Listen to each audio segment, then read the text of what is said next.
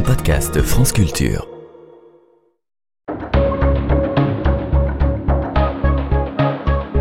Les pieds sur terre. Sonia Kronlund. C'est un article que Jordan Pouille, formidable et curieux journaliste, a écrit pour Mediapart, qui nous a donné envie de nous intéresser à ce qui s'est passé jusqu'à très récemment dans une champignonnière, c'est-à-dire un lieu où on cultive les champignons dans le noir, et celui-ci est situé près de Ternay, pas loin de Vendôme, dans le Loir-et-Cher.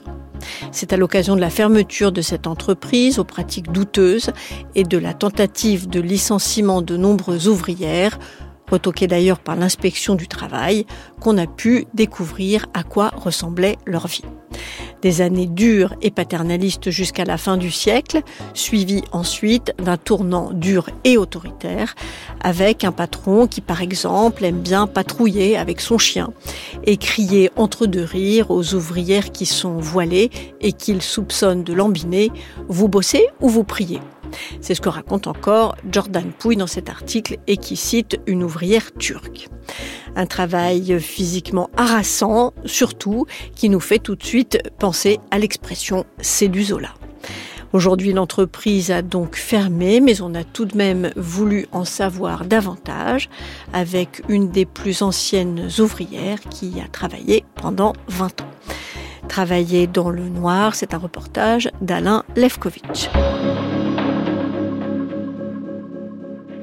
Je suis Isabelle Gallès. Je suis née en Touraine et je suis arrivée en 1980 sur la région de Montoire.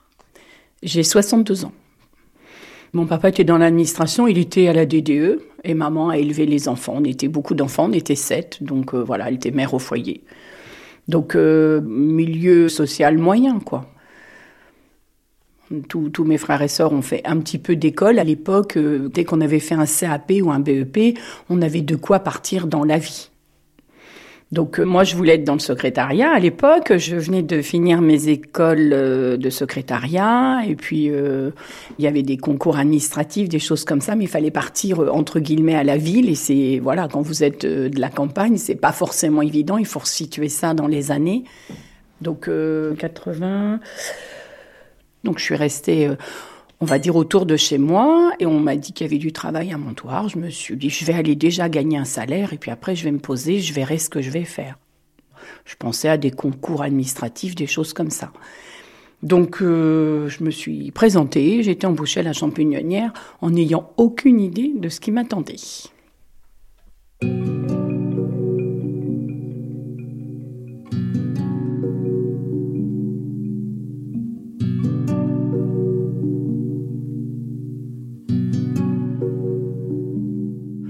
À 18 ans exactement, je dis à mon père, bah, écoute, je pars, je vais à Montoire, on m'a proposé un travail.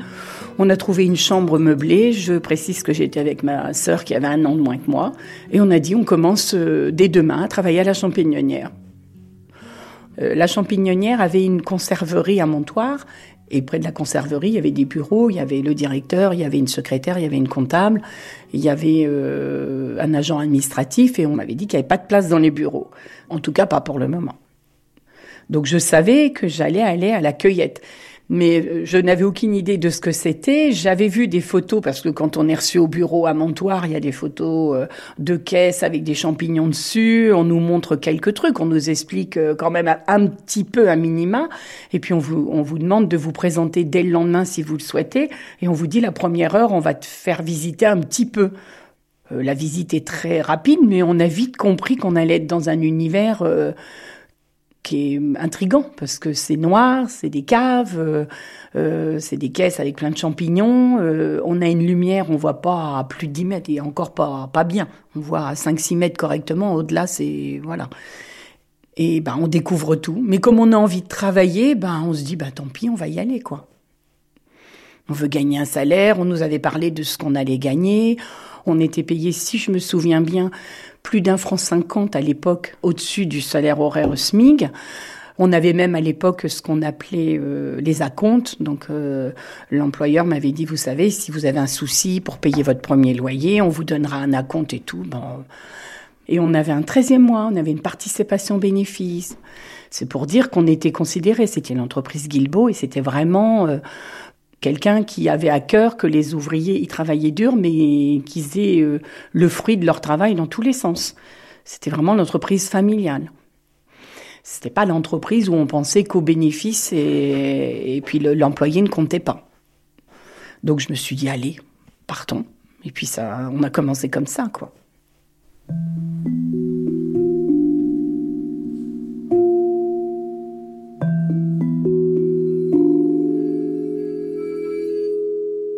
Alors la première journée, on s'est retrouvé euh, à se présenter dans un endroit, c'était des caves, c'était sombre, il fallait mettre une lampe comme les mineurs, et on nous annonce qu'on va cueillir des champignons toute la journée, et c'est une grande découverte.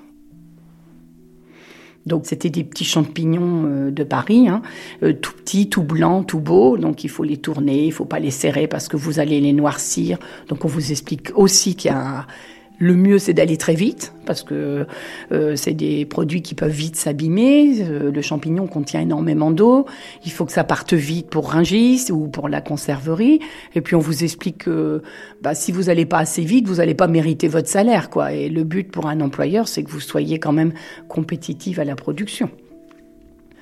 Donc c'est très physique. Les champignons, ça pousse sur des caisses. Alors il faut imaginer des grandes caisses, peut-être 1,50 m de large, 2 mètres et puis de longueur, euh, peut-être 2 mètres 53 mètres. Euh, c'est des caisses de bois remplies de terreau. Enfin, on appelle ça un compost. Et c'est un mélange de fumier de cheval et de tuf. Le tuf, c'est cette pierre blanche ou beige. C'est quelque chose qui s'effrite. Euh, quand c'est gratté ou broyé, ça fait du tuf. Et il est mis dedans du mycélium, c'est-à-dire des, petites fibres qui servent euh, plus tard à faire le champignon. C'est recouvert de terre. C'est mis dans des pièces où ça chauffe, où ça va incuber, on appelle. C'est arrosé. Et puis dès qu'on voit apparaître le mycélium à la surface de la caisse, que c'est tout blanc, qu'il y a plein de petites filasses, les gens de la manutention allaient les chercher, les monter en cave. Et donc, euh, je crois que c'est 6 à 7 semaines avant qu'on cueille un champignon. Donc, euh, ben, vous cueillez, euh, il y a trois hauteurs de caisse. Il y en a une qui est à peu près à 35-40 cm du sol, donc il faut être euh, accroupi. La deuxième, elle est à peu près à hauteur de votre hanche, on va dire. Donc là, vous vous baissez pour pouvoir atteindre les champignons au milieu de la caisse. Et puis celle du haut, par contre, il faut se tendre parce qu'elle est à peu près au niveau de votre épaule. Donc, euh, ben, vous faites travailler énormément de parties du corps. Euh, c'est physique, c'est fatigant. Donc, la première journée, c'est difficile et en même temps, comme je découvre, je me dis, euh, ça va le faire. je vais m'habituer, mais c'est un petit peu compliqué. Le premier soir avec ma sœur, on rentre toutes les deux et on se douche. On se dit qu'on va manger vite fait, qu'on va vite aller au lit et je crois me souvenir qu'on s'est dit, il faut qu'on tienne, il faut au moins qu'on se mette quelques salaires de côté et on va vite se barrer. C'est vraiment la pensée qu'on a eue.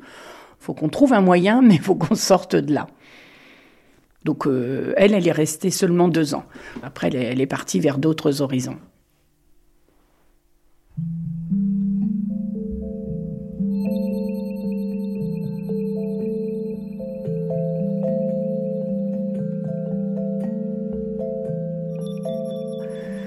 Moi, à l'époque, quand je suis rentrée, on cueillait, c'était des journées longues, on commençait à 7h30, on finissait à 18h30 le soir.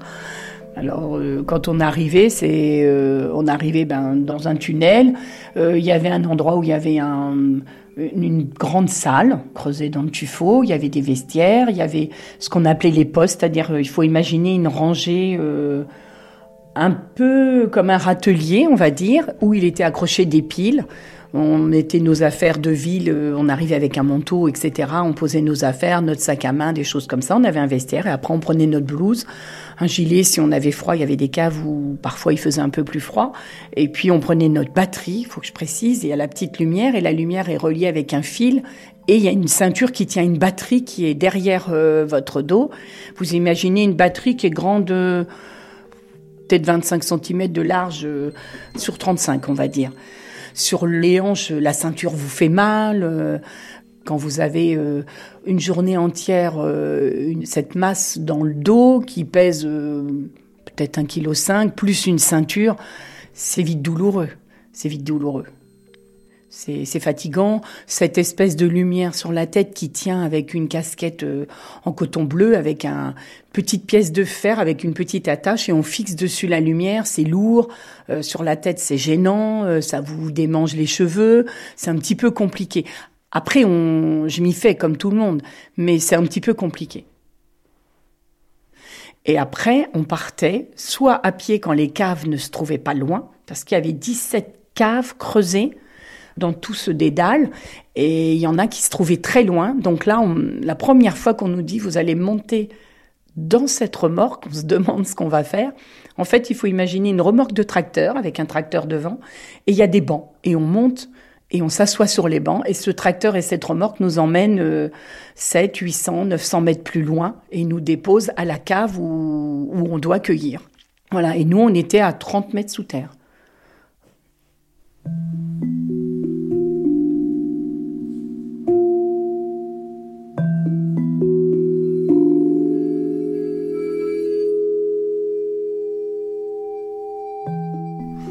Alors la première fois qu'on rentre dans la cave, la première consigne qu'on nous dit, c'est de surtout pas perdre de vue les collègues parce qu'on euh, les caisses sont les unes derrière les autres, hein, il y a des rangs et euh, faut pas trop s'attarder parce que quand toutes les cueilleuses sont parties, il va falloir savoir où se déplacer et on met un petit peu de temps avant de comprendre comment est faite la galerie, avant de, la connaître. Euh, ça se fait pas tout de suite. Hein. Euh, après, on connaît par cœur, mais au début, c'est même pas la peine d'essayer de se repérer. C'est un labyrinthe avec plein de petites euh, ruelles de chaque côté, avec qui elles-mêmes ont encore des petits départs de rue, et c'est impossible de connaître au départ. Euh, alors il faut savoir qu'il y en avait 17 et on cueillait jamais plus de 6 caves à la fois. Donc euh, retenir 6 caves à chaque fois, il faut du temps pour y arriver quoi. Alors on essaie de surtout accélérer pour bien suivre l'équipe, pour ne pas se perdre. Euh, il y a un chef d'équipe, hein, on a quelqu'un qui nous dirige, euh, donc on nous dit de bien regarder comment ça se passe. On est en doublure au début, on nous montre comment cueillir, comment tourner le champignon, ne pas l'abîmer, ne pas le serrer. Euh. on fait des paniers où on jette les champignons dedans. Mais il y a aussi ce qu'on appelle du frais, c'est-à-dire qu'on fait des petites barquettes où les champignons sont Soit le pied est coupé, on a un petit couteau et on coupe le champignon, on le pose dans des barquettes. Soit il est posé avec le pied entier et dessus on les range bien pour qu'il soit, ça soit joli. Enfin voilà, on nous apprend plein de choses. Donc tout se passe dans le noir. Les, les, il y a les caisses euh, qui, avec les champignons qui poussent, et puis dans un coin, il a été fabriqué des WC. Euh, c'est à la turque, comme on disait, pour des raisons d'hygiène, ce qui est tout à fait compréhensible. Et quand vous avez envie d'aller aux toilettes, faut surtout pas y aller toute seule, et surtout pas au début, parce que pour y aller, c'est déjà compliqué, mais pour revenir, si vous ne connaissez pas, euh, c'est impossible. Et euh, ben, c'est normal d'aller aux toilettes au moins une fois dans la matinée. Donc il faut essayer d'attendre qu'il y ait une collègue qui connaisse pour dire ben tu vas aux toilettes, je t'accompagne, parce que sinon, euh, puis on peut pas retarder une collègue. C'est plein de choses qui sont quand même déroutantes.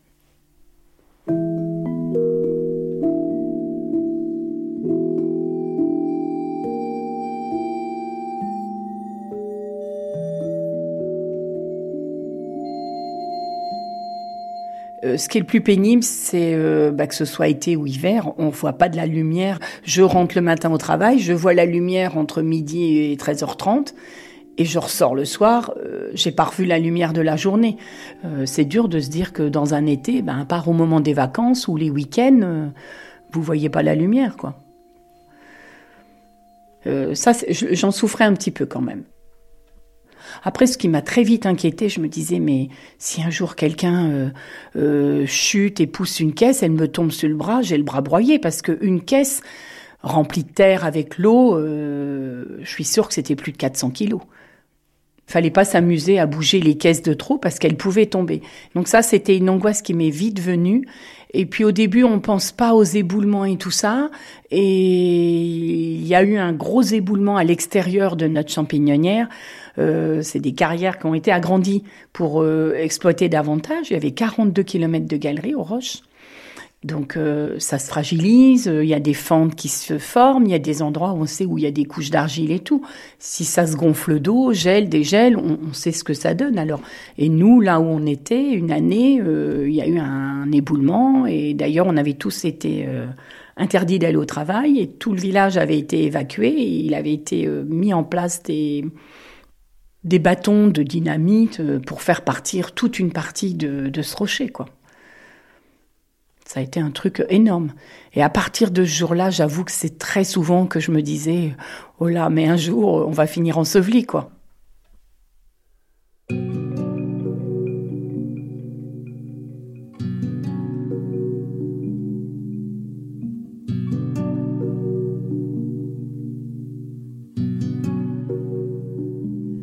À cette époque, quand je suis arrivée, il y avait quatre équipes de 25 à 30 cueilleuses. Euh, de mémoire, on était 110, 115 cueilleuses. Il y avait des chefs d'équipe. À la manutention, il y avait une trentaine de personnes. En bas, euh, là où il y avait le compostage, je pense qu'il y avait également une trentaine de personnes. C'était une très très grosse euh, entreprise pour l'époque. Il y avait beaucoup de jeunes qui n'avaient pas forcément d'idées professionnelles et qui arrivaient là parce qu'ils se disaient qu'il fallait gagner la vie, quoi. Il y avait parfois l'enfant qui avait pas fait d'études ou qui avait pas envie et qui était arrivé là à travailler. Ça faisait vivre énormément de familles parce qu'il y avait des gens qui étaient en famille, il y avait euh, beaucoup de couples qui travaillaient là. Et puis ben moi j'ai rencontré celui qui allait être mon futur mari là-bas. Donc on s'est rencontrés en ben, en 80. Moi je suis rentrée début janvier 80 euh, aux Champignons et j'ai dû le rencontrer au mois de mai et on s'est mariés en 82. Voilà.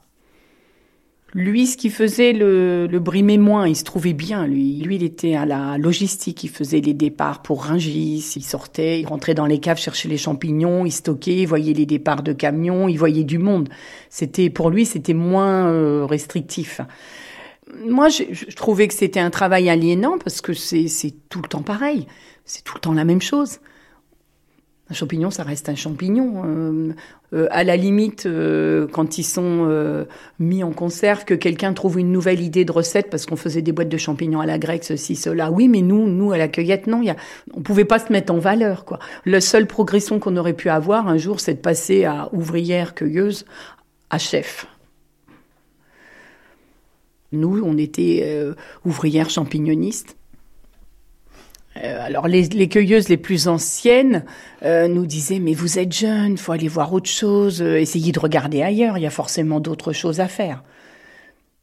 Mais je crois qu'après la trouille de ne pas avoir de salaire, à, à se retrouver en difficulté, pas envie de retourner chez les parents, je me suis dit ben pourquoi pas on gagne notre vie, on va rester là quelque temps, on va s'installer, acheter une maison et on partira vers autre chose. Voilà.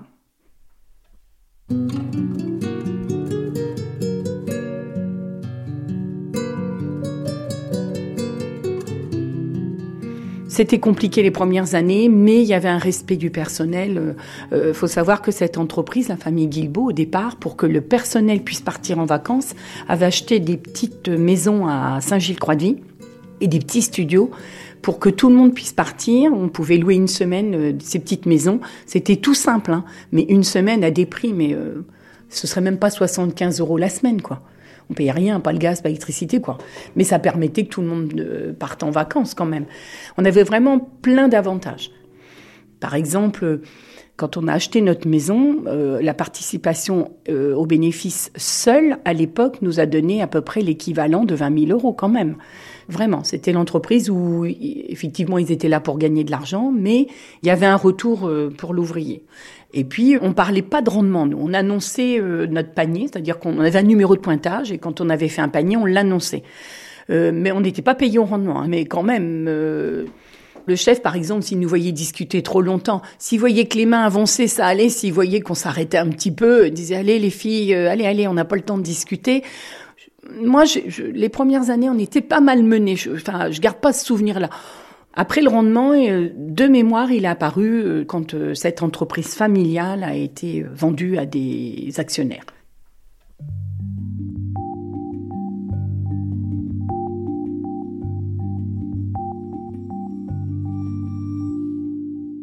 Alors quand M. Guilbeault a commencé à dire qu'il allait céder son entreprise, on pensait que les enfants allaient reprendre.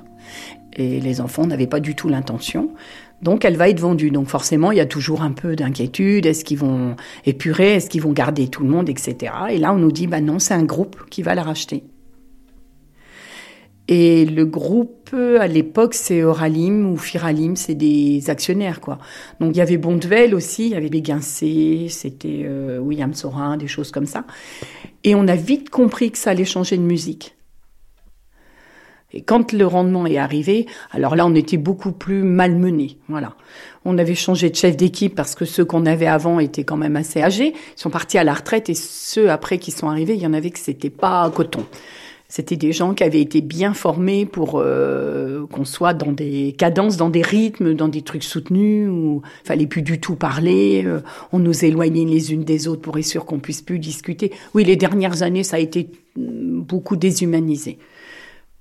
Jusqu'à présent, on avait eu des directeurs très humains qui étaient conscients de notre mal-être, de la dureté de notre travail. Il y avait du respect. Il, euh, y avait une fête de fin d'année, il y venait. Euh, on a eu une nouvelle direction, on a eu des nouvelles directives et après, on était vraiment que des pions. On travaillait plus sur des 45 heures que sur des 39 heures. Ça faisait des journées parfois de 10 heures parce qu'après, on faisait jusqu'à 20 heures le soir. C'était carrément euh, de la folie, carrément. Le soir, quand on rentre, on se pose pas de questions, on se douche, on mange, on regarde pas le programme télé, on se dépêche de s'occuper des enfants quand on les a pas laissés à dormir chez des parents, comme moi, mon conjoint travaillant avec moi. J'avais pas d'autre solution parfois que de laisser ma fille dormir chez les grands-parents, sinon c'était pas jouable. C'était harassant. Et puis euh, quand c'est pas valorisé, à la fin, on n'a plus envie d'y aller. Là, à la fin, on n'a qu'une envie, c'est de fuir.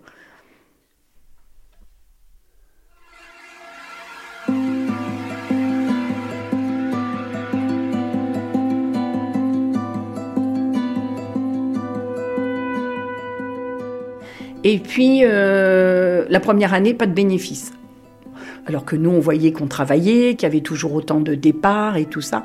Et on a vite compris que ces actionnaires-là, euh, comme ils avaient certainement des entreprises ailleurs où ils avaient besoin de fonds, ils prenaient les bénéfices chez nous pour les envoyer ailleurs. Même si nous, le champignon commençait à aller mal, il ne faut pas oublier qu'on avait déjà le, les problèmes avec la Hollande qui arrivaient. La Hollande produisait dans des hangars, c'était absolument pas fait euh, dans des caves. Euh, on avait la Chine, c'était plein, plein, plein de petits producteurs. Alors, tous ces petits producteurs mis bout à bout, c'était autant de champignons qu'on n'exportait plus, qu'on vendait plus. Euh, la filière s'épuisait. on a vite compris que ça allait se compliquer. Et puis, il y avait des difficultés à vendre de champignons, donc euh, ils sont mis à moins produire, à moins faire en cave. Il y a eu des, il y a eu des plans de départ en retraite anticipés qui devaient soi-disant servir à réembaucher du monde. Euh, on n'a pas trop vu l'objectif. Moi, je suis rentrée au comité d'hygiène et de sécurité, délégué du personnel, parce que bah, on trouvait qu'on perdait en salaire, il n'y a plus de participation, donc on voulait faire bouger plein de choses. Et on s'est battu très très dur, mais euh, on nous écoutait pas, on faisait des réunions, on nous promettait des choses. Et là où il était pervers, euh, le nouveau directeur et tout ça, c'est qu'on lui disait, comme on représentait le personnel, on lui disait mais non, le personnel n'est pas d'accord. Euh, ben, il a dit on va aller le rencontrer. Et c'est là où il a gagné parce que le personnel en face de lui, une grande partie n'a pas osé parler. Donc il nous disait à nous, les délégués du personnel, vous voyez bien, euh, ils sont pas contre ça. Ça, c'était un moment très dur. Ça m'a déçu d'entendre des gens râler et ne pas suivre, se retrouver comme des carpes devant lui.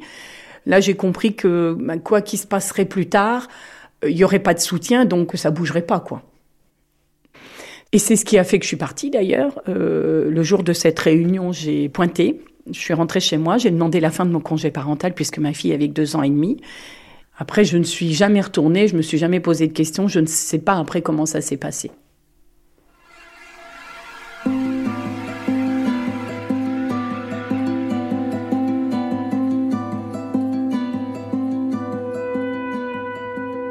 C'est difficile hein, parce qu'on perd tout, on perd le droit au chômage et tout, mais euh, moi à cette époque-là, je partais avec rien, mais après je me suis renseignée un peu partout et j'ai commencé à faire des jobs un peu à droite à gauche, préparer des concours, j'ai fait l'école d'aide-soignante et après, euh, et j'ai pas regretté, j'ai fait 20 euh, ans aide-soignante à domicile.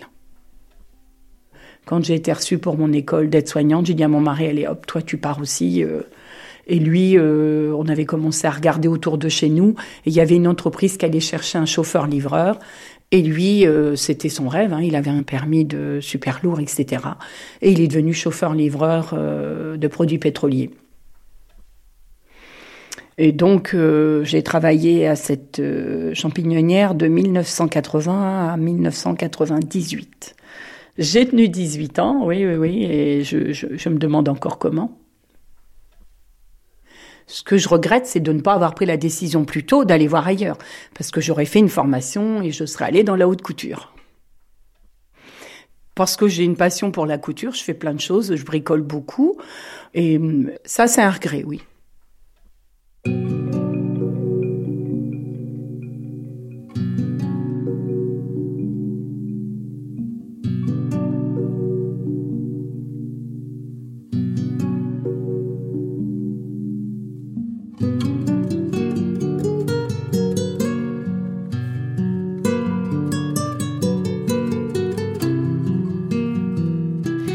C'était Travailler dans le noir, la champignonnière, un reportage d'Alain Lefkovitch réalisé par Emmanuel Geoffroy. Merci à Jordan Pouille. Le lien de son article, c'est à la page des Pieds sur Terre sur le site de France Culture. Merci également à Isabelle Gall, à Valentin Rémy, qui est l'attaché de production des Pieds sur Terre, et à Nour Mohamedi, notre stagiaire.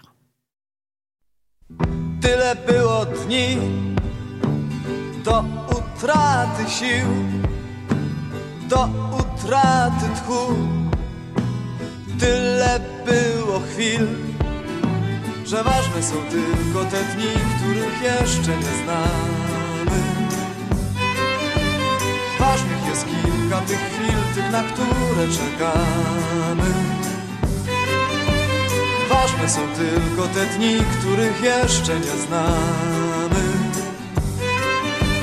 Ważnych jest kilka tych chwil, tych na które czekamy. Pewien znany ktoś, kto miał dom i sad Zgubił nagle sens i w złe kręgi wpadł. Choć majątek prysł, on nie stoczył się wytłumaczyć umiał sobie wtedy właśnie, że ważne są tylko te dni, których jeszcze nie znamy. Ważnych jest kilka tych chwil, tych, na które czekamy. Ważne są tylko te dni, których jeszcze nie znamy. Ważnych jest kilka tych chwil, tych na które czekamy. Jak rozpoznać ludzi, których już nie znamy? Jak pozbierać myśli z tych nieposkładanych? Jak oddzielić nagle serce od rozumu? Jak usłyszeć siebie pośród śpiewu tłumu. Ważne są tylko te dni, których jeszcze nie znamy. Ważnych jest kilka tych chwil, tych na które czekamy. Ważne są tylko te dni, których jeszcze nie znamy. Ważnych jest kilka tych chwil, tych na które czekamy